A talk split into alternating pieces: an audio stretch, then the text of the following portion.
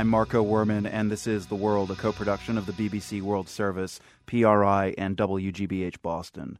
A single refugee story is heartbreaking. A person has to leave their home, not because they want to, because they have to, or else they might get killed. They don't know where they're going. They don't even know if they'll ever get back home again.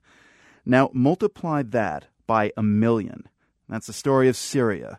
The United Nations said the number of Syrian refugees who fled their country officially hit 1 million last week. And Antonio Guterres, head of the UN's refugee agency, the UNHCR, says that could triple by the end of this year. He made the comment while on a visit to Turkey, where some 190,000 Syrians have sought refuge. Others have wound up in Lebanon and Jordan, as well as elsewhere in the Middle East and even Europe.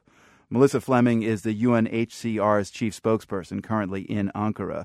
She says Syrians who make it to one of the 17 refugee camps across Turkey get to stay in an orderly and safe place. The one thing nice that people tell you in the camps is at least I'm not experiencing shelling anymore. At least my kids are not hovering under the bed covers, screaming with fright.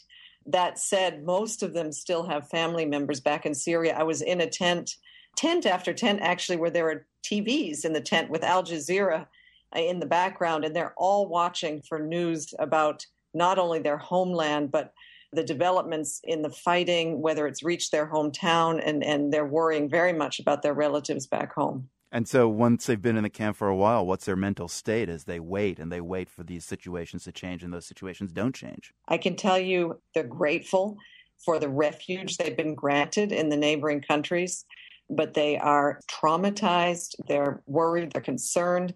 And, you know, they see their country on the television pictures being obliterated, completely destroyed, and their relatives and friends gone missing. It just keeps getting worse. And of course, the grievance, the worry, the fear doesn't leave them.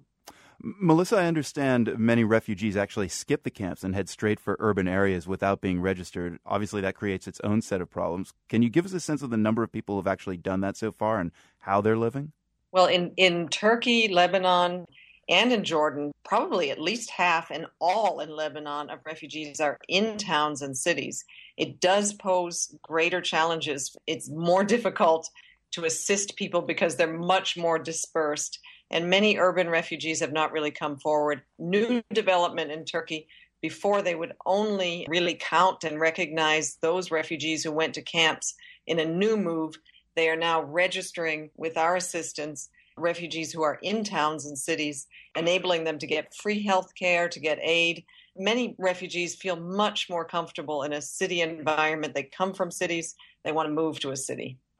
Melissa, on one hand, uh, as a spokesperson with the UNHCR, you have to carefully stay across uh, these numbers of refugees. You need to know what they need, where to open new camps. But at an even more stark level for you, what does this number, 1 million, and the threat of 3 million by year's end, what does that number symbolize for you? It's a mirror into a country that is unraveling. The violence has become so terrible the destruction so vast that the country is emptying itself of its people.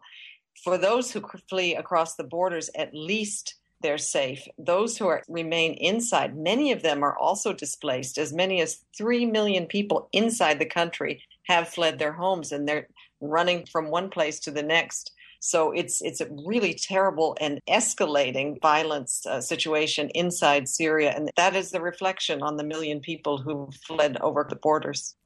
Melissa Fleming, the spokesperson for the UNHCR, speaking with us from Ankara, the Turkish capital. Thank you, Melissa. It was a pleasure.